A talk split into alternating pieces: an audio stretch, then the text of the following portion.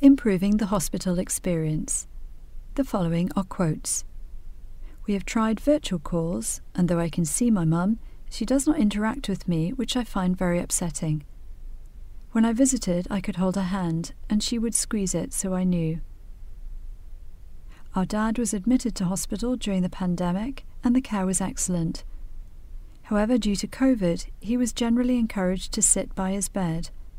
The difficulty with this is that his mobility and overall physical integrity began to decline, making it less likely he would be able to maintain fitness and mobility at home. End quotes.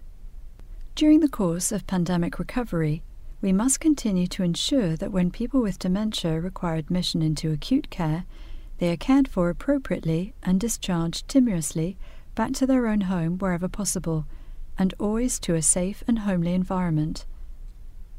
Throughout the pandemic, patients with dementia have always been permitted to have a visitor while in hospital, even when visiting is suspended.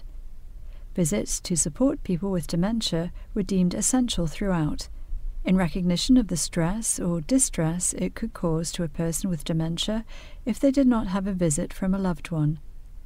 Reference Visiting Guidance. The Alzheimer's Scotland Dementia Nurse Consultants, co funded by the Scottish Government, Alzheimer's Scotland, and health boards, continue to respond to the needs of people with dementia during the pandemic. Over recent months, they have provided expert advice on dementia care issues within acute, community, and mental health hospital settings, as well as wider community locations, including care homes. They have led or been involved with the introduction of virtual visiting ensuring people with dementia remain connected with loved ones through technology, where this is appropriate for the patient.